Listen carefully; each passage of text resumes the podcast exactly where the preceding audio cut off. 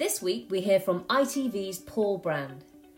Paul grew up in Bridgend, South Wales, and he went to his local comprehensive school. It started a journey that's taken him to the very top of his industry. Now, as a lead political correspondent at ITV News, he offers a unique insight into the current coronavirus outbreak. We talk raising aspirations at a young age, being true to yourself, and the power that being different has. I hope that you enjoy listening to it as much as we did recording it. Paul Brand, thanks so much for talking to us today. Obviously, you are a fantastic reporter, reporting ITN and on our screens pretty much most evenings at the moment. Is being a journalist something eh, that you always wanted to do, even as a as a small child, or was it something that you you fell into a bit later in life? So it was something that I was pretty clear I wanted to do from about the age of 17 or 18 when I was looking at university options. Um, my aspirations growing up as a child were pretty broad, actually. I think I wanted to be a florist for a bit. uh, I wanted to be a vet, like most children do, for some period of time. Uh, I wanted to have a post office uh, at one point. um, okay. And then as I uh, got into my kind of teenage years, uh, I got very interested in politics. It was around the time of the Iraq War. Um, and there was a huge political debate, as I'm sure you recall about that. Yes. And uh, and so I knew I wanted to kind of study politics, and I thought, you know, what's a good job to do in and around politics? Well, reporting on politics could be really interesting. So then, yeah, I'd say about sort of 17, 18, I set my mind on being a political journalist. But you were never attracted to becoming a politician, maybe? Uh, no. No, and I don't. I'm, I'm, not sure how you ever handled being a politician because uh, you literally. Yeah, exactly. You can't do anything right. No, I was I was pretty clear I wanted to be a broadcaster, um, and uh, yeah, that was that was my my drive and my focus. And when you look back, would you say there was there were people around you, or maybe someone around you, that really gave you a sense that you could achieve that aim? I mean, where did that aspiration come from? Um, and, and in a sense, how did you go about working out what your next steps were to, to get from where you were then to, to where you got to now? Yeah, so I, I grew up in Bridgend in South Wales, which for a while was cruelly dubbed the um, suicide capital of the UK, which is actually a really unfair description. I had a really, really happy childhood there in lots of ways. And I went to uh, the local comprehensive school, which was a real sort of mix of people. So you know, some friends I had from kind of the more deprived towns and villages of, of the South Wales Valley, some friends from the more kind of leafy parts of the Vale of Glamorgan. Um, so my school was a real mix, which I think was a good grounding actually for a journalist because you're kind of coming into contact with all different types of people, which I think personally is very valuable uh, for a journalist because you've got to relate to all sorts of people in, in your job. Um, there wasn't really any kind of sense from the school about what you should be setting out to achieve. There was, you know, I haven't been to a public school, so I can't I can't compare, but but I get the sense from friends who have been to public school that you are put on much more of a clear path in terms of, you know, this these are your career options, these are the universities you should be thinking about. My school was a bit more sort of, you know, muddle through and try and do well in your exams, uh, and you'll have an all right life. Um, I think actually where my aspirations came from was my mum. So nobody in her university had been, uh, nobody in her family had been to university before. And when we were growing up as kids, she actually went uh, to train to be a solicitor when mm-hmm. she was about 40. Um, and there's one memory that just really genuinely stayed with me, which was when she got her degree, seeing my my granddad well up with tears of just absolute sheer pride. You know, he was a very modest man from the northeast of England, um, and I don't think he had ever foreseen, you know, his daughter going on to do that. And and so I think from a very early age, I mean, I must have been about eight around that time, without you know knowing it. I think that did instill in me a sense that if you work really hard, you know, it's pretty nice. You can make people proud, and you can go on and achieve things, and and there's a real sense of satisfaction that comes from that. And so I always had a I always had a strong work ethic. Um, sometimes probably a bit too strong, a bit insanely strong. I was very very driven at school. I was very focused on my exams, um, and that that yeah that was my real focus all the way through school was going through exams and it was only when i kind of like i say got to about 17 18 i thought right where do i actually want to channel this energy what is my career path ahead and how hard was it ultimately to get into journalism because it's it's obviously an area that a lot of people would be interested in having a career in yeah, it was difficult. I didn't know anyone in the industry, and I kind of cringe looking back at some of the things that I thought might help me, like some of the letters I wrote to people who were clearly never going to reply. Uh, I remember going to um, a talk by Huw Edwards because obviously he was Welsh, so I thought, well, that's going to help me because we're both Welsh, and he was really kind actually and gave me some good advice at the time. Um, and then it was just a case of hammering local papers, my local radio station, trying to get some experience via that route. And then my really lucky break came um, when I applied to ITV for a bursary to go and study journalism, mm-hmm. and I got on. I got I, I got a bursary from ITV um, to go and study at City University, um, and that was that was the door really opening for me at that point. And I am so grateful to ITV. I mean, it's partly why I've stayed at ITV my whole career, um, because uh, I will always be grateful to them for, for having opened that door for me very early on. So it goes right back to then, in a sense. There's this change for you, which is getting the bursary that just really opens up a brand new path ahead of you that you can then go down. Yeah, so that bursary meant that you know, number one, I could go and study without having to worry about living costs and fees. And number two, uh, I got work experience through the bursary scheme. And when I finished my course, there was kind of an informal path then into ITV. So they gave me a little bit of freelance work. And then from there, I, you know, I worked hard to get a contract and a staff job. Um, and then I was on the ladder. Um, and so I think with so many careers, you know, it's just about getting that first you know your foot on the first rung of that ladder and then you can start climbing hopefully you know through your own hard work and your own endeavor.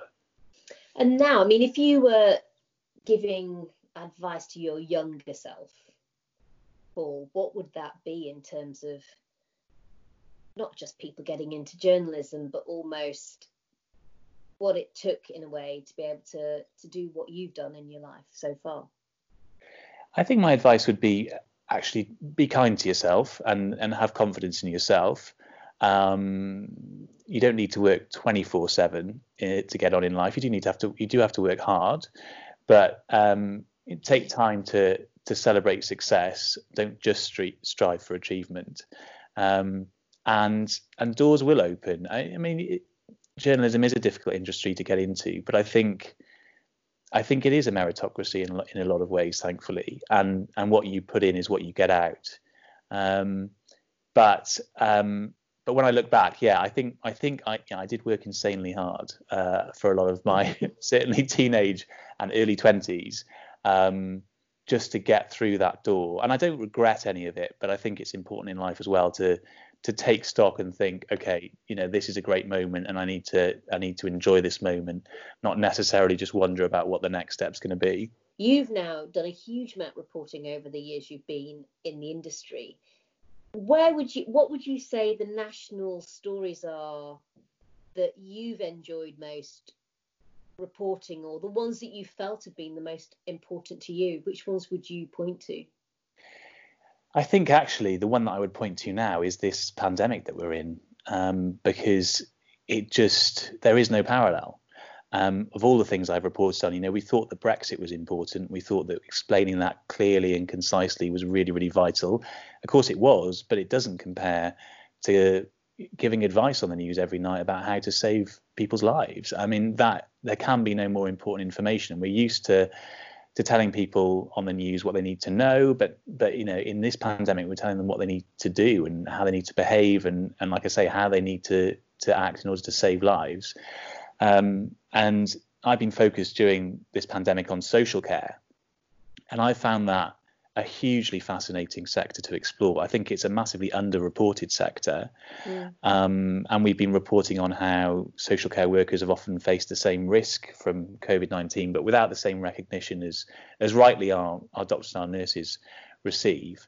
Um, and it, it has been a massive eye opener for me looking into that sector and seeing the brilliant people who work in it um, and how sadly undervalued they have been for for decades by governments of all colours. Um, and I think that will probably change after this pandemic. And it feels it feels like we were, maybe we're on the cusp of of a big change in the way that we view social care. Um, and so it feels very important to be part of of reporting that at the moment.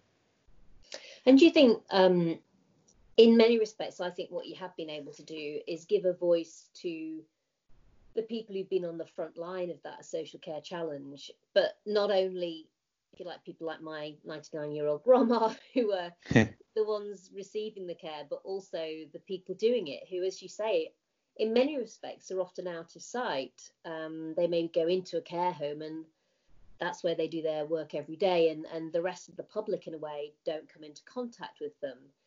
But I think the stories that they've had to tell have been utterly crucial through this pandemic, haven't they? Yeah, I agree. I, I think the care sector is an interesting one because it does take place predominantly behind closed doors, and it unless you're going to visit a relative, it's not the kind of place that you would walk in in or out of a, on a daily basis that you might just sort of stumble across. Um, and so a lot of what they do isn't well understood, um, and they are on minimum wage. A lot of them, and they're carrying out jobs that are hugely valuable. You know, what is more important than making sure your grandmother or other people's grandparents and parents have dignity in their lives and are looked after gently and caringly. Um, and these are people who, quite frankly, could go off and, and maybe earn a little bit more per hour in retail or hospitality but they do this job because they really, really do think it's important and they really do care. I mean, you it sounds pretty obvious, but you've got to be caring to be a carer. And I think that's what I've been really bowled over by is just the heart that these people have is absolutely astonishing. Um, and they haven't been, they really haven't been recognised for for many years. Um, and I think, like I say, that will have to change after this pandemic because I think they've really proven their worth in a much more public way than they've been able to in the past.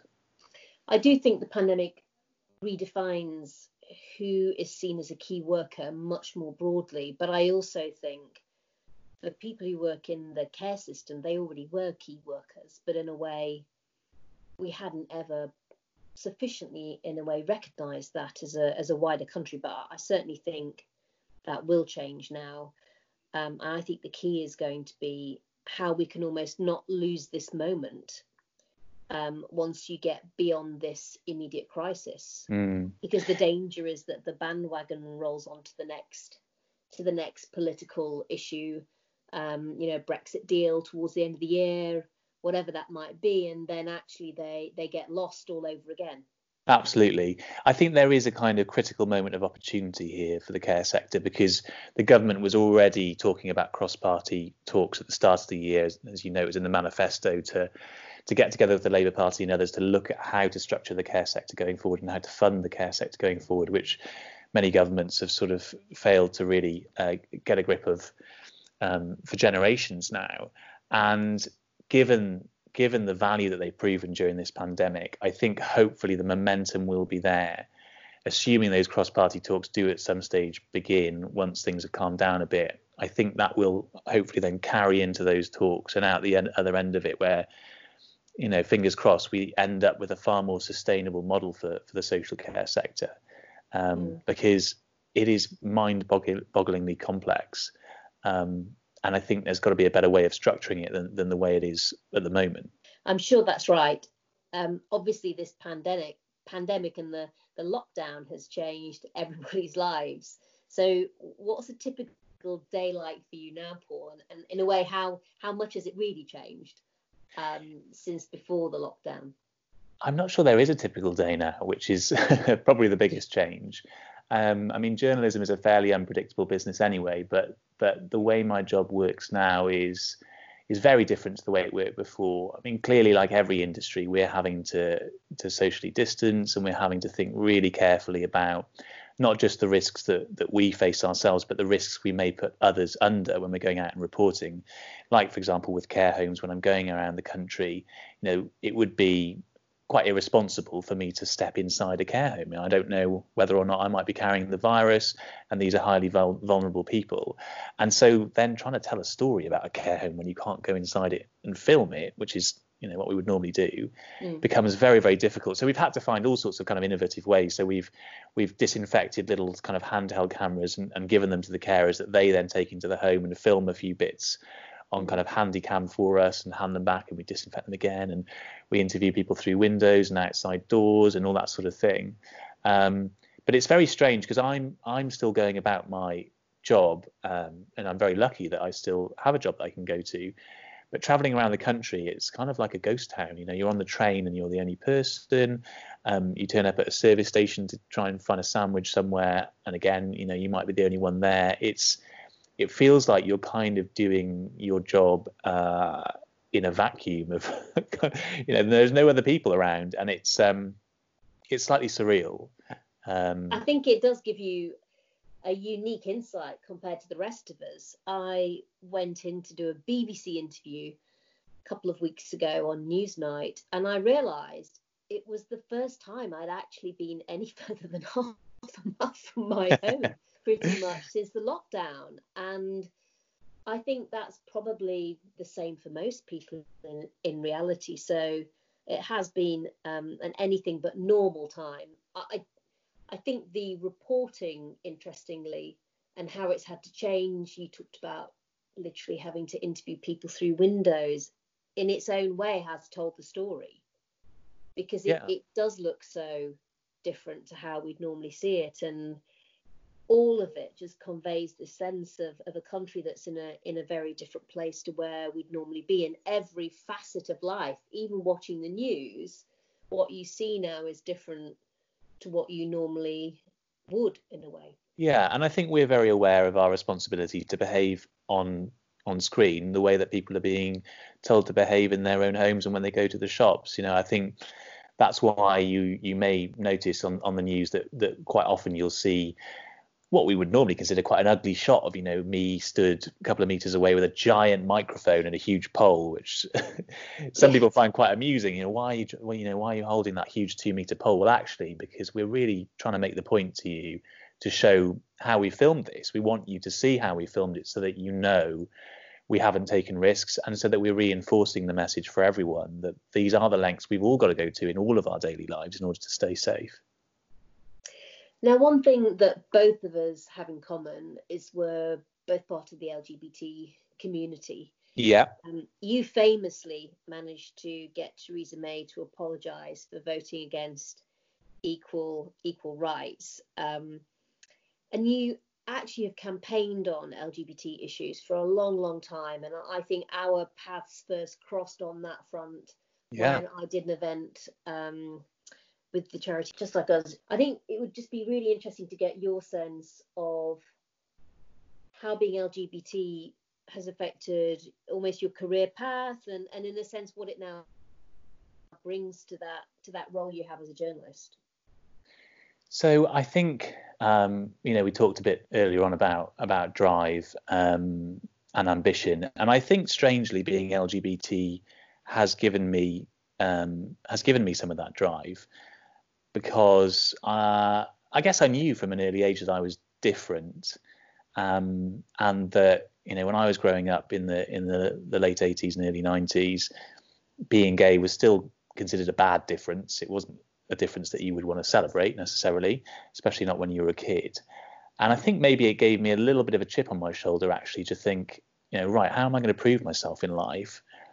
It might not be through getting married to a woman and having having children. So what else can I do to prove my worth and to prove that I'm just as good as other people? And I think for me, schoolwork and ultimately career were ways that I could channel myself and and I guess feel good about myself. Um, so I'm quite grateful that it gave me that drive. I mean, as I've said before, you've got to be careful where the line is between exhausting yourself and actually stopping for a moment and being kind to yourself and saying, okay, look, you know what you've what you've achieved today is is worth taking a moment and, and feeling good about.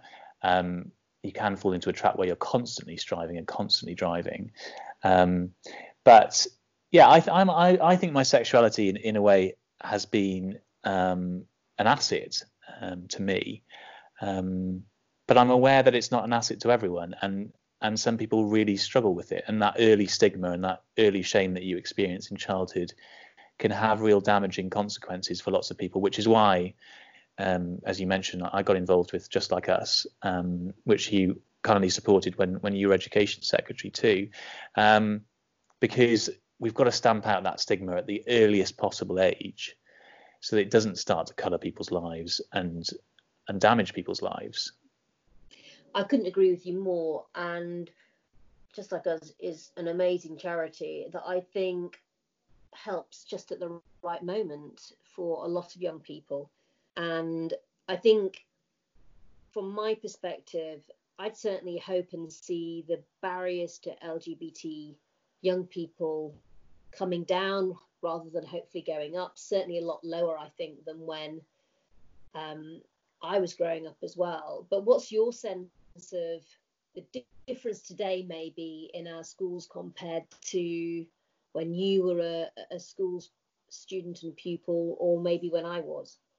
I mean, there's no doubt that schools have completely transformed. Even yeah, even in the time since since I left sixth form, I mean, there was there were no LGBT clubs or anything like that when I was at school. Um, whereas now, a lot of schools will have an LGBT um, club or will join in with what we um, what we run, which is School Diversity Week, um, which is a kind of week long celebration of, of LGBT diversity in schools, which coincides with Pride in July. Um, so schools are undoubtedly a far more accepting place than they were. It's just about intervening, I think, as early as possible um, to prevent that initial feeling of difference from becoming a negative feeling. Because know, in my experience, you know, uh, from the age of about five, I think I might not have known I was gay, but I knew I was different. I knew that I didn't want to play football in the playground. I knew that I didn't want to kiss girls and um, and that difference felt quite worrying from what I can remember. So it's about trying to intervene as early as you can to, to make sure that difference doesn't become a negative emotion. Um, and from your experience as education secretary, you'll know that that is complicated because it involves a discussion in schools from from a fairly young age about LGBT diversity, which which some parents don't always feel comfortable with, and I think is sometimes misrepresented as kind of sex education, which is certainly not what I'm talking about here. I'm not saying that we should be talking about physical relationships um, at that age. I, I just think there needs to be a kind of gentle introduction of the fact that you know hey your friend in your class may, might have two dads or two mums and that's cool and when you go out into the real world when you grow up there's going to be all sorts of different people like that. Um, it's just that real gentle messaging that it's okay to be different and it, and it's not a negative thing. Um, but that's difficult to do as i think you probably experienced. I think it's very difficult to do but in a way for me as secretary of state for education then it made it all the more important to try and change things because the danger i think with sensitive issues like this um, for people are that you just think well we'll come back to that later but actually for everyone, not just for the people, I mean, totally affected by it, it really matters. And I think reforming relationships and sex education and going through that process to say, well, actually, we can look at this in a, sensible, sensitive way. We can have a, a smart approach. You can you can look at the work that's already been done in many schools around the country and see what the good ideas are of, of how we do this. I think going through that was probably one of the most important things I probably did at my time at education. And I do think it's a journey. And I think for people who are younger, um, but part of the LGBT community to see, I think, issues openly discussed and to understand that actually it's just different and different is actually good. Um, life is going to be enhanced by meeting people who aren't the same as yourself. I think those broader messages that are part of this actually really, really matter. And I think that for me, education was very much about helping young people to develop a sense of this wider world that they're going to be part of yeah. and understanding it and, and needing to understand it if they really want to be able to thrive in it. And that's why all of those changes I think really matter. But I also think that individually people can make a real difference. And I think Schools Diversity Week, um, charities like Just Like Us absolutely play a crucial role in almost providing that wider architecture for schools to to access that can that can really help. And, and also providing almost a different forum in a sense for for the debate that that's bound to continue over time. But it yeah. is really important. Absolutely. And I, I think the approach of, of just like us has, has been that you know we're not we're not asking for a discussion about anything in the classroom that, that, the kids at that age wouldn't see outside the school gates anyway. You know they might bump into two dads when they're going to the supermarket or two mums or like i say they might have friends who are already in that kind of family structure. So it's just about including those family forms in a really positive conversation rather than them being something that's that's different and a bit scary and and a bit worrying for that child especially if if one of those children does end up becoming LGBT themselves. And like I say, having that kind of negative um, thought process from a very early age, which from all the research, and there's so much interesting psychology around this now, you know, that that early stigma really does affect your life chances. The suicide rates among the LGBT population are still double the general population.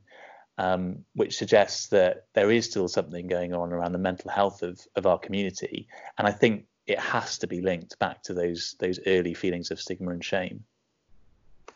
I'm sure that's right. So busy times for you at the hmm. moment, mm. Paul, to say the least. Um, what's the next few days look like? More more time on the road, or or are you finally getting a little bit of chance to take stock and then work out the stories for next week, perhaps? So yeah, still busy times, um, but I have got a couple of days now to take stock about where we might go next with social care in particular. And at the start of next week, we've got a special program actually that we're broadcasting from the northwest of England, looking at how uh, coronavirus has, has affected one particular community there. So we're really kind of drilling down into the health, the social care, all of the community factors that have affected them. So I'm looking forward to getting involved in that. Um, and then, I mean, there's no point taking a holiday at the moment, is there? Because where can you go? That's very true.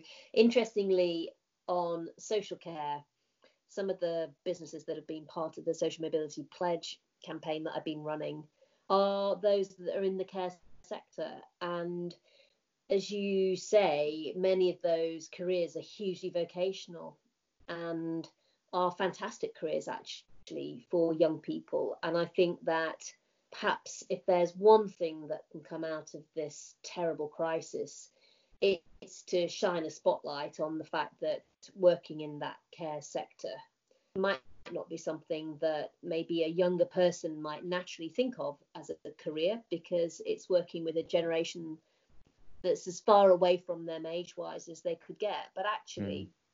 You know, for many that would think about going into their health system more broadly because of how much it matters.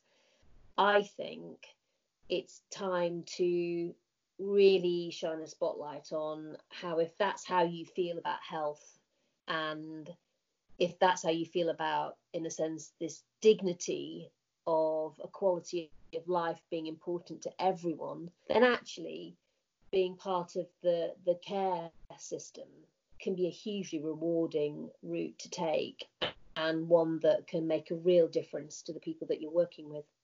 Absolutely. I think it's about valuing those jobs in a way that we haven't before. Um, because nobody would ever suggest that medicine isn't isn't a perfectly bona fide career path, but but I think people would be a little bit sniffy about um, the care sector as a career path, and yet actually a lot of the two jobs involve a similar sense of ethics, a similar sense of um, of care, and um, I think there needs to be a bit more parity between between the two, so that hopefully we can we can start to see care as a as a really valuable contribution.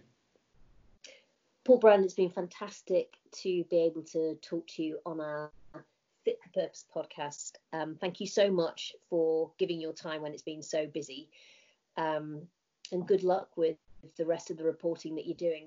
Um, it's incredibly important, and let's hope it continues to have a huge impact. Thanks, Justine. It's been an absolute pleasure. If you've enjoyed this podcast, then subscribe to the series or share it with a friend. See you next time.